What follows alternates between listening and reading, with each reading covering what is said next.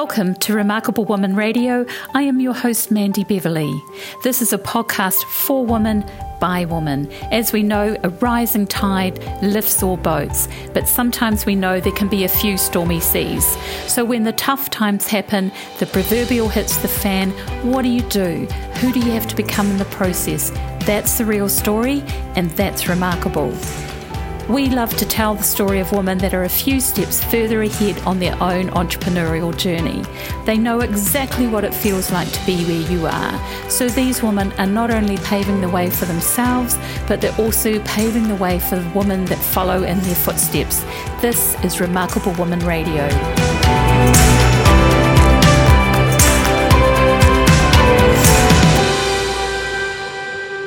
Welcome to Remarkable Woman Radio. I'm Mandy Beverley, and I am here with my guest, Rebecca Campbell. Now, Rebecca's a New Zealander that's lived for 20 years in Sydney and New York, and she's now back in New Zealand. And I'm very excited to be interviewing her today because this very clever woman um, can cover a gamut of subjects. So I'm really excited to see what she has to say. So, welcome along, Rebecca. Thank you, Mandy. It's great to be here. Now, just having a little look at what you're doing. You've gone from the music industry to the mm-hmm. technology industry, and now you're in the relationship industry. and you've written this gorgeous book called 138 Dates. And I was listening to some of your, well, no, I saw some of your um, testimonials on there. I laughed, I cried, I was aghast. It was is what one of them said. And I've read the first five chapters so far, and I laughed. I had a little cry, and I mm-hmm. sort of feel like I'm right there on the journey with you. So, tell us a little bit about how you got to write 138 Dates. Well, I mean, I did start. I mean, I have been in business for. I mean, I started a business basically state, I mean, in school and straight out of university. So I've never had a proper job, so to speak. Um, and then I started writing a blog about everything that I was learning in business. That blog became pretty popular and then became a New York Times column. So I, I was originally approached by a publisher to write a business book. And I started writing this business book, and it was around challenges women face in technology in particular. Um, and I just found that I wasn't excited to write it. I would kind of sit down in the morning and I felt a bit, I felt like there are better people potentially to talk about these things. And um, at the same time, I had had this journey, you know, a very personal journey of, you know, I'd focused on my career for a long time and I got to age 34 and I'd really wanted to have a family, but I hadn't been on a date in 10 years um, because I'd been so focused on work, you know, and I had lost a partner in the in the past. So there was a bunch of reasons. But I was 34 and I felt very stuck. And then I went on this mission to, and I guess, find happiness. But for me, that meant uh, what is it going to take me to find a partner and hopefully to make a family? So, um, anyway, I was writing this book and I had been through that extremely difficult journey of uh, finding a partner and I, and we did make a beautiful family. And I was just like, wow. Well, that's good to, to know because I'm only five chapters into your book and I'm like, I really want to know uh, how this ends. it was a very happy ending. We now have a three and a five year old. Um, and we're in, in, and we're back in Wellington and I just, my three year old started preschool this morning. So, um, so yeah, it's a very lovely, it's a very lovely ending. Um, but yeah, I, I, at that time I had a, I had just a, I think I had a one year old when I was writing the book um, my daughter was one who's now five. And I knew that, you know, what I had with my daughter and my partner was everything. It was just seemed so much more valuable than anything, you know, I had accomplished in my career. I don't want to kind of downplay what you accomplish in your career and your business because it is important. But just for me personally, when I kind of weighed up the overall like value I had created in my own life. I think that the journey I went on to find love um, and make this family was the hardest thing I'd ever done. And if I could share some of that learning, some of those learnings with people, I think that would be the most value I could kind of put out there. And so that was why I decided like you should, you know, if you only get to write one book in your life, I want to be the most valuable I can. And it was also turned out as soon as I started writing it, this is actually quite a fun story. Um, in parts, it's very sad in parts. Um, but yeah, it was a real emotional roller coaster writing it, which I think is a good thing because when I read a book, I love to laugh and I love to cry and feel connected to the character. And yeah, and I like to learn as well. So that's they're the three things. So yeah, that was why I wrote the book. well, it's actually um, so far a really good read, and I'm excited to read the rest of it. And why do you think? Why do you think people get so stuck when it look when when they're talking about relationships? I mean, or they're wanting to enter into them. I think I probably never would have said this at the time, but I was afraid of being rejected. I think I built this because I hadn't dated for such a long time. And I had built a bit of a profile as a career woman. You know, I was kind of in the media quite a bit. I just did, you know, I had in my head, I was like, I am a desirable, successful woman who any man is going to want. But I didn't want to find out. You know, it's like you don't want to test your product in the market. You know, like because like, what if I actually went on a date and they didn't call me back, or you know, nobody wanted to. I went on these online dates. I put a photo up and nobody found me attractive. And I think I was really afraid of that. And I was probably afraid of looking stupid as well. I was afraid of of people like you know going, oh, Rebecca Campbell, like can't she get herself a partner when she's supposed to be this successful businesswoman? So I was just, I was embarrassed by that. And I was afraid of, I guess, I think finding out that no one wanted me. But, but then the fear of, sorry, the fear of being alone at some point forever and missing out and having kids, then that fear overtook the fear of being rejected. Well, thank goodness it did by the sounds of it. So, you know, and and just to relate it back in business, say I am my own product. And it's actually really I find that's the hardest thing to be marketing myself for the same reason. So I think there's a lot of women yeah. out there can really relate to that, no matter whether they have the family and now they're, you know, and they're wanting to promote themselves, or they've got the business and now they have to promote themselves to find what they want. So I can see that it's a real dilemma that can sort of expand across any area of life. Yeah. And just what you said about not wanting to miss out on that, that being more important than the fear is mm. actually really cool, I think, for yeah, a lot of I think people. you're right. That can apply to business for sure. I feel that, you know, as I'm promoting myself and what I have to offer as well, you are afraid that no, what if no one's going to want this? It is a similar kind of fear. Mm. Um, but yeah, you know, you just yeah. got to get past. But you do have point. to, yeah, and you got to expose yourself more when you're in in a relationship as well, because yeah. you know they're going to get to know the real you. You know, yeah. the one that most people don't see, and actually that's the most fun part when they do. Yeah, you know, sure. I think because a lot of clients that I talk to, they are they're afraid to be themselves with mm. the person, but they don't realize what they're missing out on because no one can be 100% positive all the time. In fact, we actually realize that that is the old fake meter goes on in us, you know, inside of us if someone is on all the time or just mm. positive. And so we have an inbuilt thing to look for the opposite.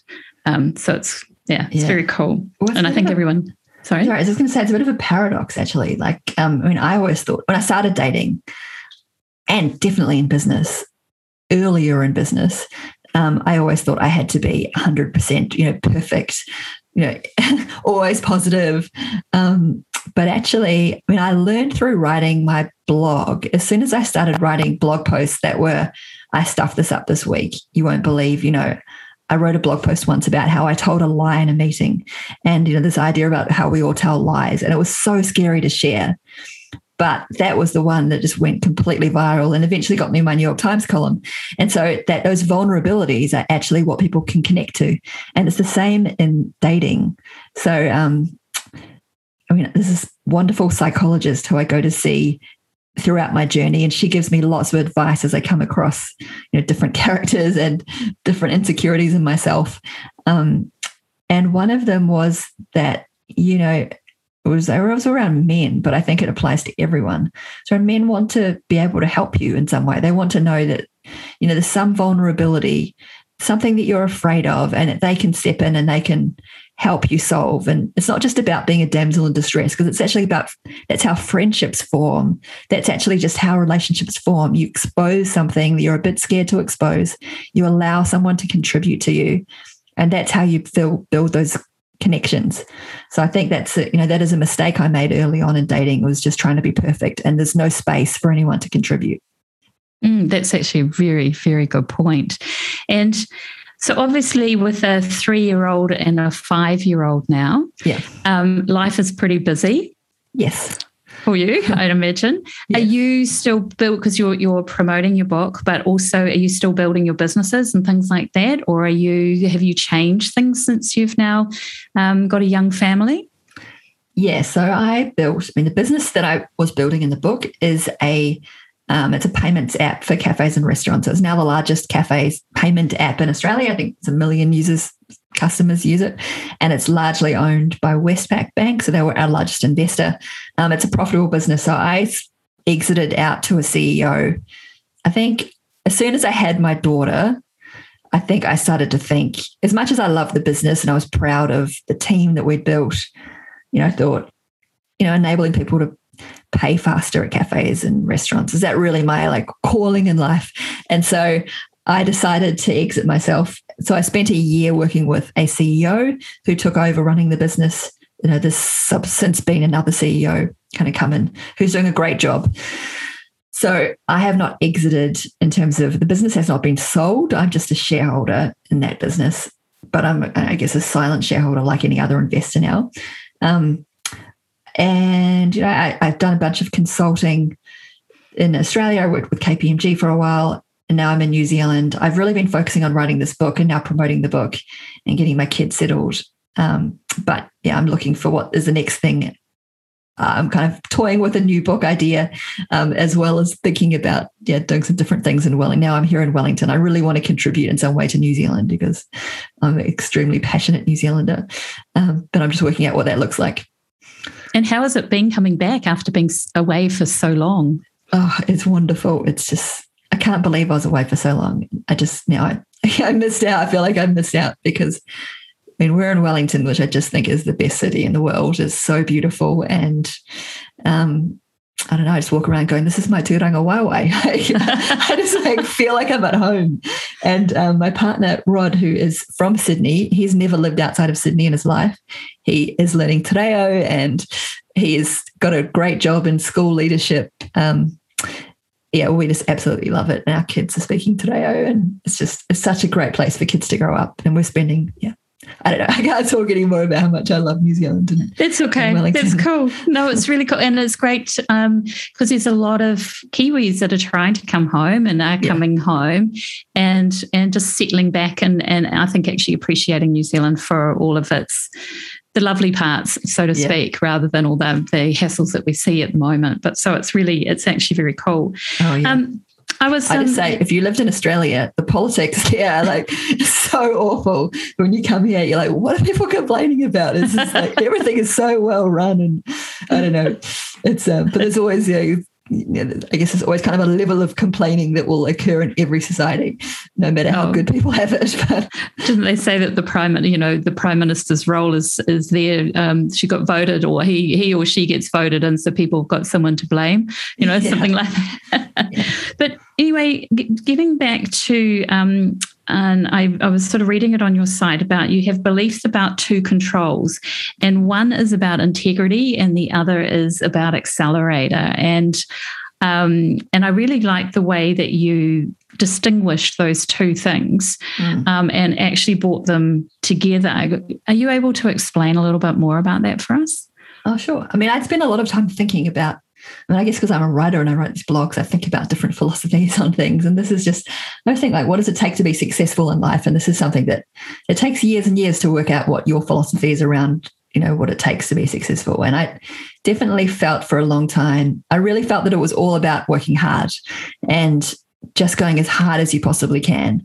And I def, when I look at my, you know, I started in the music business. I built quite a large management and record label and then I decided that wasn't for me. And then I built a tech business. The first tech business failed, and the second tech business did pretty well. Um, and then, but I wasn't didn't then came to that point where I'd had a, a child, and I felt like I wasn't quite doing the right thing. Um, and I noticed others. You know, I have a particularly wonderful friend who's just always gone in one direction. She had one mission in life, and she's just stuck to it. And and um, she's kind of gone a lot. I feel like she's gone a lot further than me, even though we've both worked equally hard. And so I started thinking about, well, what is it that sets your direction? And and I and, and I looked at her and I kind of thought, well, I think you've got to kind of go back to your like deep inside, and integrity. And integrity, I mean by doing what you're designed to do. So that's following your your unique talents and your passion. And you know, my friend is a very successful entrepreneur. And when I look at her, I think, you know, I could never actually be like that. Whereas I used to look at other people and think, you know, maybe I could do that if I learned just to, to be a bit more like them, then eventually, you know, I would get there. Um, but as I've kind of worked out, no matter how hard I try, I'm actually not designed to do that exact thing, but I am designed to do something wonderfully well. I believe that everyone is designed to do something really, really well, something that they're passionate about, something they're really good at. So I think you kind of look deep inside, and that's at your values as well. Um, and go, what is that one thing? Because and and then and then it's about you're on the right path, and then it's about how hard are you willing to push. Like you can go in the right direction, but not go very far if you're not really going to accelerate. So I think kind of people who seem to really make an impact and have really happy lives are the ones that I feel like have both feet to the floor, like go really hard on their integrity and constantly looking inside at, you know, am I on the right path? Am I, am I on the right mission? Is this me and what I'm good at, not what I think I should be doing because someone else is doing something? Um, and, uh, you know, working hard and giving it their best shot. No, I like that. And it, because if we don't, sometimes we can actually be almost too integrous and then there's no mm. there's no speed there's no oomph to to actually push it forward and yeah. that is equally as frustrating as well yeah. and yeah and you mentioned something about should and that's in my book is the way that we import other people's opinions into us and so as soon as i hear that word i go oh who's the authority that is actually you know that you've got embedded there that's yeah. saying it's something that I should be doing. Mm. Um, so um, yeah, so that's really cool. And what information, what info can you give to our listeners around setting goals? Because you're very good at that. Um, you mentioned it in your book as well, and um, so you know what what can you tell us about setting goals? Sure. Um, I mean, I just I just add to that last point. now I'm starting to adjust my thinking on the kind of accelerator thing. Now I have kids. It's all around like you don't have to go hard all the time. There are times, I think there are times in life where you can pull back and go, okay, this period of my life, I'm going to not accelerate. I'm going to spend, you know, I'm going to be home at three o'clock every day. And so, so that's, I'm kind of evolving it around, around that. Um, but goal setting, that's just something I've always been quite good at. I think I, le- I had this really powerful lesson when I was 19. I think I was going on 20. And I decided it was the university holidays. I went to Victoria University in Wellington. And at that stage, Wellington had the highest youth suicide rate in the world per capita, which I just thought was outrageous because nobody talked about it. And I was like, well, I'm youth and these are my friends, you know, my around my area. And so I decided to organize a concert to raise awareness of youth suicide. And raise awareness of all the support organizations. And so I, I, I, called up, my friend worked at BFM and gave me Neil Finn's home phone number. and I, I knew that he was in Crowded House, but I didn't know how famous he was. But I just dialed this number and said I had this idea for a concert. Um, and we had this long chat and he was like, and he said, can you send me a fax and I was like, okay. So I got my mum to drive me down to Dick Smith in Porirua and we got a fax machine. And so I could fax Neil Finn. Anyway, he ended up saying yes. And then I got like, I think it was like 15 other um, also new, big New Zealand artists to play. Um, I convinced the mayor of Wellington to give me the town hall. It was just, it was, sounds easy, not describe it like that, but it was the hardest thing I'd ever done. I was 19 years or 20 years old. And um, and I had to raise all the money through. I got a lotteries grant, and you know, I went to the Lions. Like I just went everywhere to try and get money because I wanted to make the thing free. Um, and it was all brought in the end. It came off, but I remember every day as, as I was organizing this thing, thinking, "This is not going to happen. What have I got myself into? This is just like crazy and it was so stressful. I was working until kind of midnight and getting up at six, and I had to get a diary for the first time and write down appointments. Um, and but at the end, it was this huge success. There was like fifteen thousand people there. It was one of the biggest events in Wellington at that time. Um, you know, like Mikey Havoc was one of the hosts, and it was all broadcast live on TV One. And I remember like think, sitting on the beach the day after, going, "Wow! Like all I have to do is follow through." I just I'd figured out that even though so many things came up, I've now worked out that I can actually do anything if I if I stick to it. So I just that was that, and that became my kind of superpower. I think was you know setting goals. That goal was to have that event, and then I just don't ever give up. I'll just keep going and going and going and going. And it's you know I'm not the smartest person or the most strategic person, and I haven't always ch- made the right choices in terms of like choosing the business that was the best thing for me. But I have always stuck to my goals. And that's always meant that it has worked out in the end, even though, you know, sometimes a hard journey to get there. So I think like I think getting to know yourself as that kind of person that follows through is really powerful. Because when I do think of a new goal now, I always think I get a bit excited and I also get like, oh, like I know what am I going to do to make this happen? Because I know that I am going to make it happen. So it's a little bit like scary and exciting. But I know that, you know, it will happen no matter what. And that is just a super powerful thing to work out. And I'm really lucky to have worked it out so young very lucky to to have worked it out so young and um, but also yeah because i was just wrote down follow through as well just to know that you want to do whatever it takes and yeah. it's kind of like a way i guess we could call it you know the way of backing yourself yeah. you know that's that's um and just I wish more more would do that, but it does take a lot of guts. It takes a lot of questioning. It takes getting over the fear of failure. It takes all of these things. But then once you do it, it's kind of like, well, that comfort zone's gone so mm. big that nothing feels like it can slow you down. So, yeah, yeah very lucky to get there. And yeah. there's a huge amount of advice there for anybody just in how to. Um, go with goals, and the biggest thing is follow through on them. Yeah, you, you can't let yourself. You can't let yourself like miss them, even little ones. Um, that's the 138 dates as well, right? Like that. You know, I knew that I was going to get there in the end. I was, or people like, why did you keep going? Wasn't it? And I was like, well, I knew I was going to get there. I just had to keep at it because that's just that's just what I know works. Well, if you'd known that you were going to write a book at the end of this, do you think you might have really um, taken better notes through all of this, or did, were you keeping a pretty um, good journal through the whole process? I did keep a journal through the process, which of many of my journal entries are in the book of you know this is what I figured out. Um, and yeah, I don't know. I've got quite a good memory for things as well. I haven't not every date is in the book, but the ones that stood out, all the conversations that stood out, and the how I felt, you know, dates that led to me feeling something or working something out, they're all in there. So you set the goal to find someone. Mm-hmm to find your, you know, your, your relationship. What goal did you set for that? It, you know, like did you have, oh, yeah. well, I'm going to yeah are you going to date a certain number of people or what kind of uh, what did you set and how did it eventuate all right. So this is the input and output goals. So um, I mean, I always believe at the beginning of every year, I always set output goals. So that is like, what will I have achieved by the end of this year? And so generally it will be, you know, in my career, it might be something like, I don't know, earn ten thousand dollars a month through through on through hosting online classes. I think that was like one kind of goal that I might have had um, when I was doing online classes. So that's like not I'm not that's an output goal. So that's I don't know what I'm going to have to do to make that happen.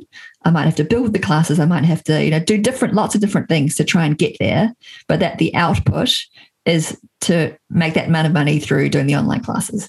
Um, and so I found that in work, that is the best way to operate because you can't, there's no getting out of things. There's no like, I'm going to do, you know, one was capital raising. I'm going to raise a million dollars this year to, so I can launch my online business. There's no, I'm going to give 200 presentations because that's that's a cop out because you can give 200 presentations and not get there. So that's an output goal. Then when i came to do my goals for finding a partner you know i originally remember writing down my goal is to find a husband. And then i thought well what if i don't find someone that i actually really love and want to spend time with? Am i going to just you know accept someone that's not the right fit for me just because i want to hit my goal by the end of the year? Um, and so i was like no i can't that's not going to work. So I realized that I couldn't do output goals for dating.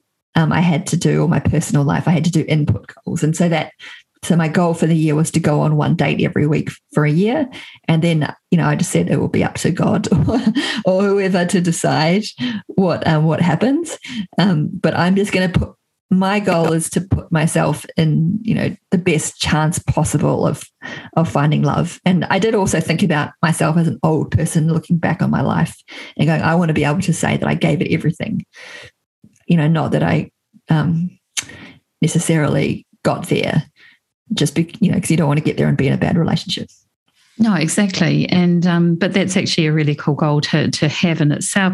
Um, as you were just talking, I was just wondering, does your husband have his version of 138 dates as well? no, he had two long term relationships. I think both went for around seven years, and he'd just come out of a relation that second that second relationship, and I think he'd been um, he'd only been single for maybe six months. So he'd been on a few dates. We met on Tinder, funnily enough. Um, and yeah, he'd done, I don't know, maybe like a dozen dates or something, but definitely not a hundred and something.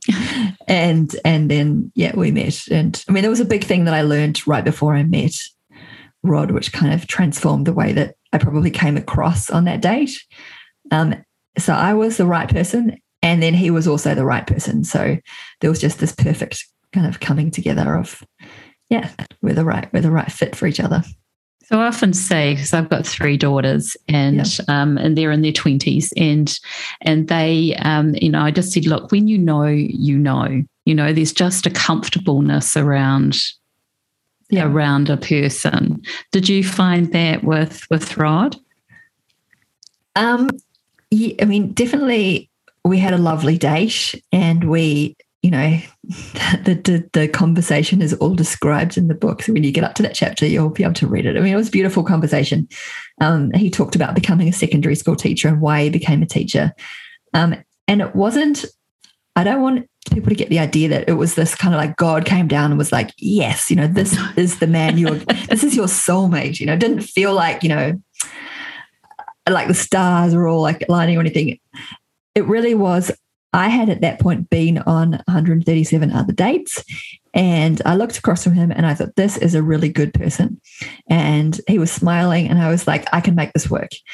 And then just, I just decided there was, it was a decision made by me. And I think that is the important thing. It was like, I think that relationships are this idea of powerful choices where, you know, I was like, I'm going to choose you and I'm going to make it work no matter what and that we chose each other. We we like the coming together of our relationship and the kind of the early stage of the kind of foundations of it are in the book. But it was around very early on we decided that we were forever and we weren't going to put any energy into what, thinking about whether or not we were in the right relationship or not.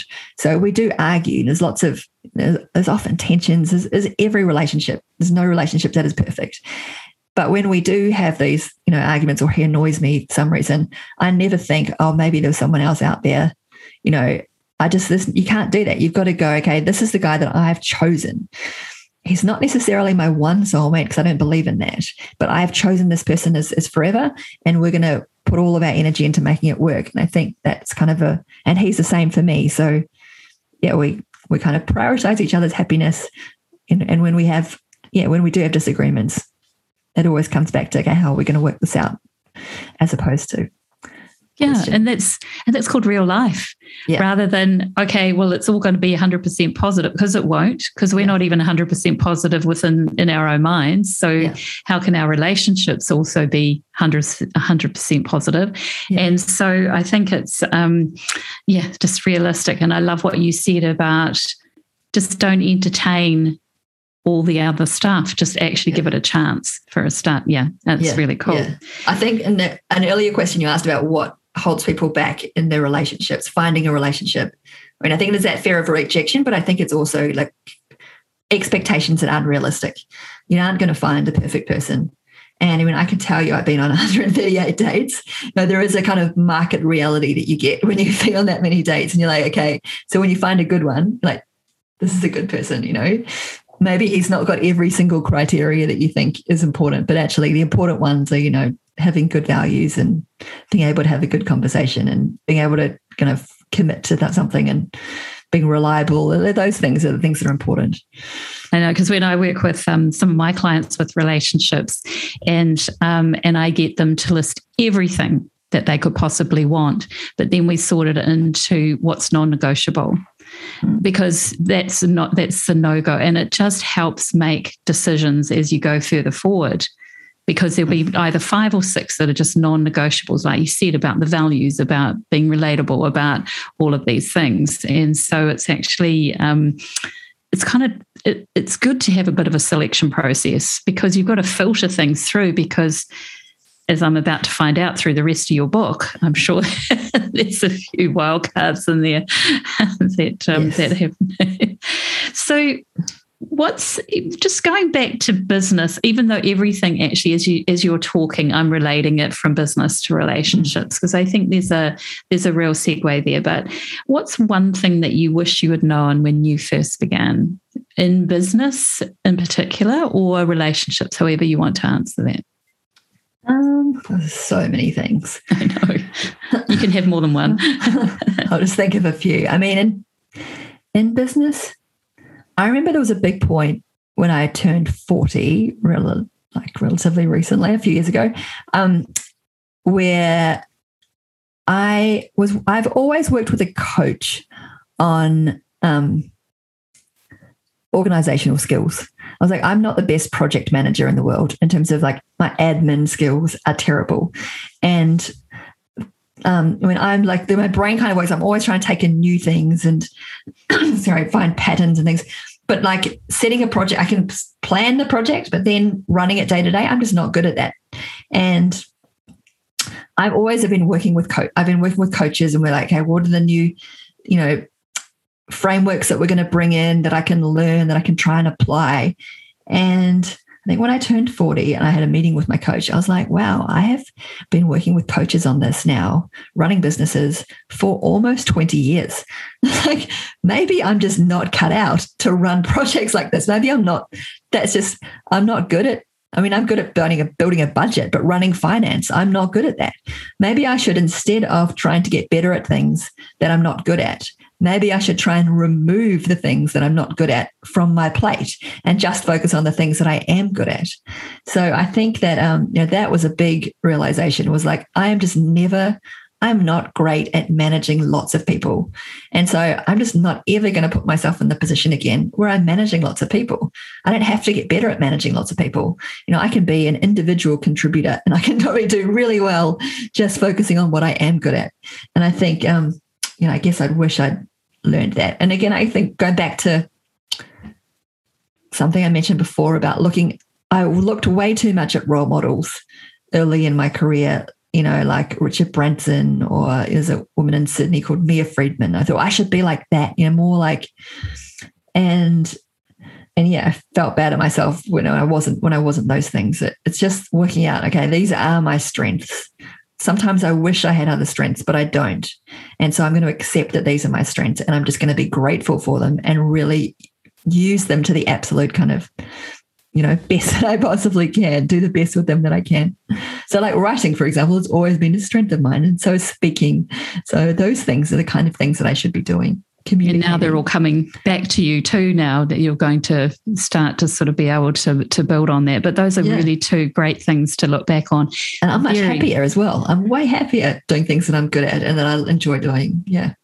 I think that's a lesson for all of us to learn, you know, because um, I'm not a great admin person. I'm great with ideas, but it's actually, you know, just to actually focus me because I'm very, I was wanting to put my hand up as, as you were talking because I mm. thought, yep, that's me. That's totally me as well.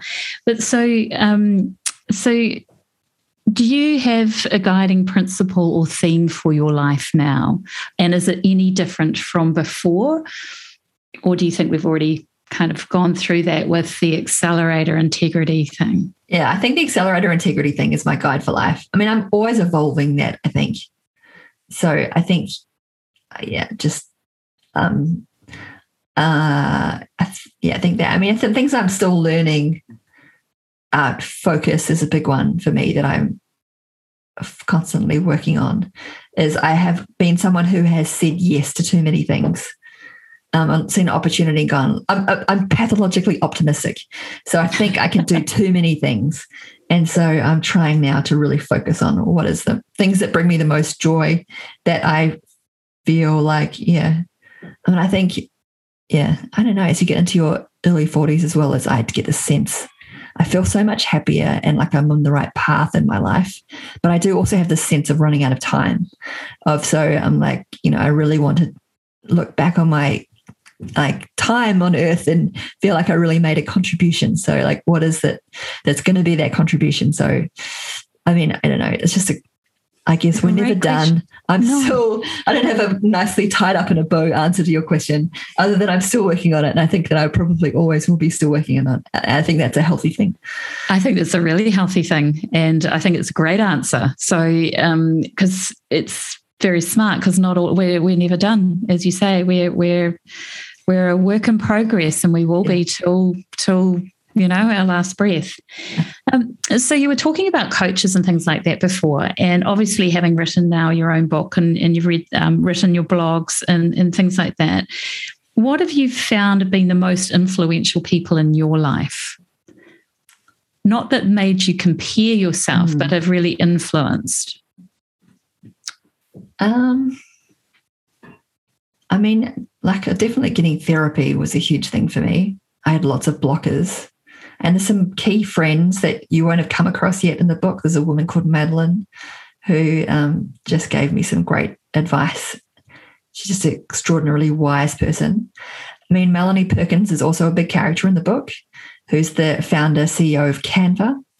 So she's one of my closest friends, and and and um, we raised money at the same time although her business has done much better than my business. Doing um, very well. but she is an incredible um, person. I feel like, um, yeah, watching her has helped me refine what I am good at because I do watch her with complete awe. And she's the you know, person I mentioned before when I was she's been on a singular mission her entire life um, with wanting to have like the impact that she's having in terms of not for profits and like poverty, but also the impact that the product has. That's the vision she's had since, since she was very young. And she's just followed that one thing. So she's just the example of someone who I say is, you know, she's like the person who found her path and who um, has also worked incredibly hard. So I think that's a great example of what you can do. So for me, it's it's it's like I can't be like her because I can see that no matter how hard I work, I'm never going to be as good as her at some particular things. But there's also particular things that I can see that I'm potentially better at that are my strengths. So um, I mean that watching her has helped me refine myself, I think. I think that's that's brilliant. Okay, thank you. And um, and I think also just to go even stay in the question, what are my strengths? How far can I take them? What you know, what will they look yeah. like? Um, what do you reckon failure has taught you? Uh, yeah. I mean, what has failure taught me? It's, I think when I have failed, generally I haven't been on the right. I mean, I think I've um this is a difficult, difficult one. I mean, there's, there's so many little lessons that you can take out of failure. Of maybe if I tweaked something, did something a bit differently next time, or maybe if I, um, you know, actually really, I mean, example is really tried to sell my product to real customers, and before I spent know, five hundred thousand dollars building, an engineering like a platform. There's lots of things like that. Um, maybe I should, you know, like there's lots of those kind of failures. I mean, the big lessons, I think, is yeah, just was I, yeah, why was I doing that particular thing? Um, yeah, I think some of the things that we talked about before about just being really on the right track, because I have seen Oh, here's one. I mean, I've seen opportunities to start businesses. And sometimes I've gone, well, that's a really good opportunity. I should start that. And I've started it. And then I've gone, oh, like I don't feel like this is the one thing that I should be doing. Because starting a business, it's not just solving a problem and then, you know, you've got a business and because then you've got to run this business for a decade or more. And I think that that is probably something that, you know, I wouldn't say that my cafe payments business is a failure because it's not, because it's technically a successful, profitable business. But I feel personally like it was a failure in some ways because I wonder what else I could have done with that time. So I think that that I really reflected on. I remember it was one day in particular where I was selling the product to a major pub chain in Australia. And I went home and I thought I was in Melbourne for the day and I and I'd been away from the my little baby. And I remember thinking, was that the very best use of like 16th of November 2017? I was like, I'm never going to get that day on the planet again. Did I actually use my talents and, you know, to the to the something to the very best that I possibly could have. Um, and then I, my answer was no. And that was when I realized that I needed to do something else. Um, as much as I was proud of it. So I think that, yeah, I wanted to really, at the end of every day, be able to go home and give a kind of affirmative yes to that question. And definitely when I was writing my book, I felt like that every day. I felt like, yeah, this is the best contribution I can make. And I really enjoyed it. And I'm home to hang out with my beautiful young children. So um, I think it's a win win. Yeah, yeah, I think yeah. like a good lesson is thinking about each day. That is a really cool thing, piece of advice someone gave me to share. Um, and that is like when you're thinking about what you want to do, don't just do a list of pros and cons of you know different directions. Think about a day, like one day, and what would you be doing? You know, getting up in the morning. Where, what time would you be getting up? Who would you see? Would you be talking to your you know family in the morning? Would you be rushing out the door? Where would you be going to? Who would you be meeting with when you got to the office? Or would you be working from home? What kind of clothes would you be wearing? Like break it down and like, what does your perfect day look like? And then that's a really, I found a really good way to make decisions about what you want to do. That wasn't a piece of advice someone gave me when I was thinking about what to do next. It's a great piece of advice, actually. And we, you know, we can, um, there's that ideal day exercise, and everyone can be a little bit glib about it, but actually, it's actually a really important thing. And just listening to everything that you've been saying, um, you actually ask yourself some really valuable questions because you're inquiring as to how, what your actions are doing in the day. Because a lot of people just go through the day and they're not really thinking too hard about it. It's just what they do. And then they kind of do it again the next day. So just that inquiring mind that you have is, is very refreshing. it's really cool. It also drives you crazy. Sometimes, sometimes I think, oh, couldn't I just be normal and have like a normal mind that just, you just do things and not think about them too much. But um, so, yeah, it's no. funny because I, I, I went to see a psychic woman one time, and she said, "Oh my goodness, you have so many ideas." And I went, "Oh yes, you know." And she said, "My dear," she said, "You'd be surprised about how many people who don't have many ideas." And I went, "Really? I couldn't imagine that." You know, so it's just okay, cool. And so we if you could have dinner with three people alive or dead and i love asking my guests this because right. the answers are so varied so it's very cool. But if you could go have dinner with three people alive or dead who would it be and why? Um, okay. Well like i'll start with the dead ones. There's only one dead one. There's only one dead person i'd really love to meet and that's, that's uh, robert kennedy bobby kennedy. I've just always been an incredible fan of um, of his. I mean, if you read back, look, I have read extensively about the kind of um, 1960s. One says he's an example of someone who grew. So he wasn't always the kind of uh, incredible, like values driven um, person that he was when he when he ran for president in 1968. But the way that he presented himself on that campaign is he had these um, rock solid values and a vision for what he wanted to achieve. And he could walk into any audience and convince people and not bend a tiny bit. Um, and I just find that super inspiring because I think today there's way too much bending of ideals and values. And I think that the people who I really admire are people that have rock solid values and do not bend them and are able to walk into a room and and you know take on a, an audience that is likely to be very opposed to them and to and to win them over. So that's why i love him. Um, alive would be barack obama just because he's such a cool guy. Um, and yeah i've read a lot of about about him as well and you know followed what he tried to do. And he was not the perfect i mean again Bobby Kennedy never got to become president, so we never got to see what he actually would have done. But um, and whether he would have had to kind of bend a little bit like Obama did when he was in. But I still think what an incredible person. Um, and and the other person would be Madonna because I've always been a massive Madonna fan, and I just think that um, I would just love to meet her. I mean, I, I, am scared that it would be slightly disappointing, um, but I just think she's amazing. And I've loved her since I was about 13 years old. That would be an incredible dinner. And you could probably bring yes. Michelle along as well to come along with Barack as well. So oh, yes, yes. yeah, so that's so cool. Um, no, I, I just love asking that question because everyone's answers are really are really detailed.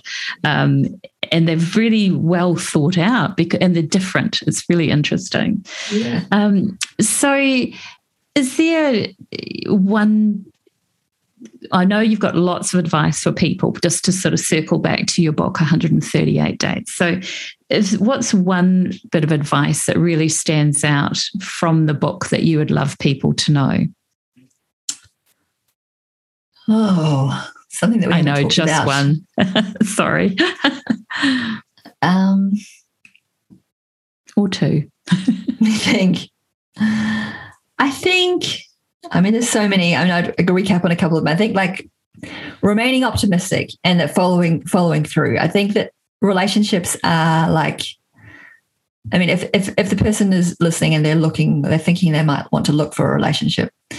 Um, I think that you know the value that you get in finding a, a relationship and making it work is just so huge in your overall experience of life. You know, when you look back on your life, that will be what you go, okay, that was really valuable, much probably more valuable than anything you do in your in your career. So I think that um for me anyway, but you, you may find that as well. But um but um, I think like you've got to invest the time. You don't just don't give up on it. Don't go, oh, I'm too busy, you know, or there's different losers out there. Um, you, it can be done if you stick at it. I think it's that goes for everything. Um, so uh, so many other things.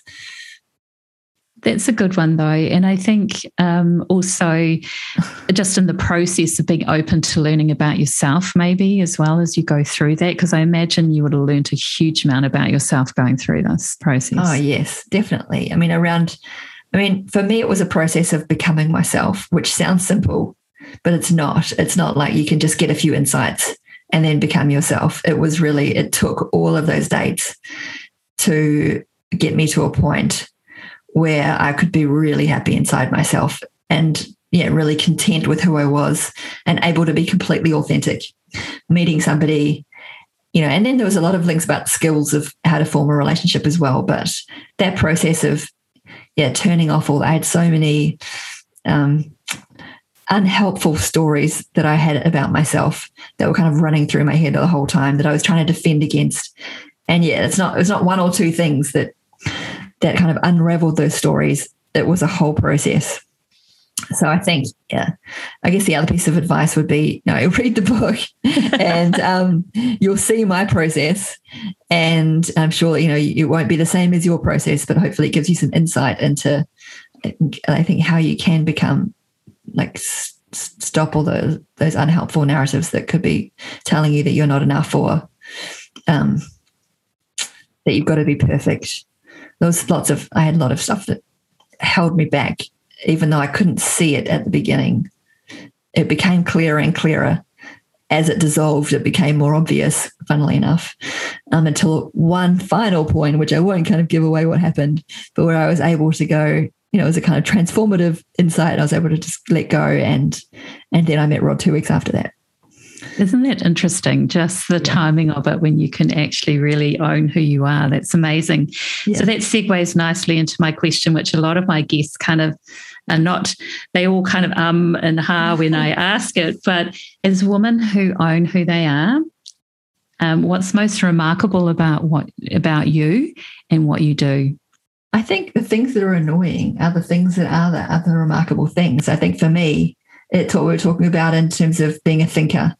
I think I think through everything that, you know, I will, everything that happens in my day, I will, like, I'll give you an example. I went on my my my five year old school trip on Friday, and I noticed a whole lot of different behaviors in the class. Um, we went to this kind of it was the Bush program, and and I noticed how my daughter interacted. And I thought I was went home and I was like, gosh, those teachers are amazing how they handle all those different personalities and there's some kind of behavioral issues and stuff. And I was thinking, like, how could we solve that? How could we? Mean, you're never going to solve all of them, but how could we make you know better for like what could be core contributing to some of those behaviors? How could the school be better set up to support parents to you know have their kids turn up in the classroom. So then I like went away and kind of actually spent like a whole day, well not a day yesterday, I spent all afternoon yesterday writing up this kind of idea of what we could, you know, what I can bring to the school principal as a suggestion.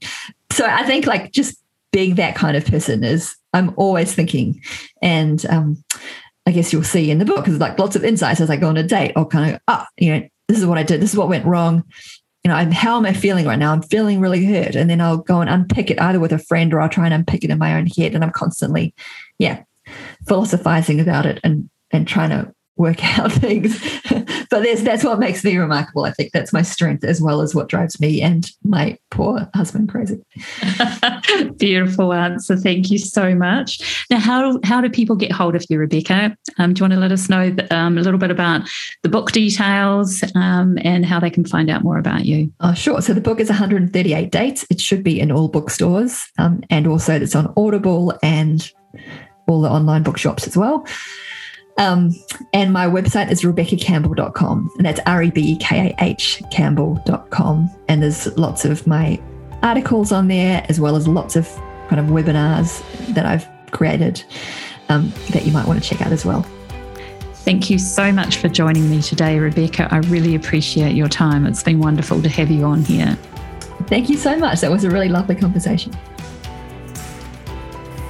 Thank you for listening to Remarkable Woman Radio. For more episodes and more details of today's show, please go to remarkablemindset.com. Let me ask you, what makes you remarkable?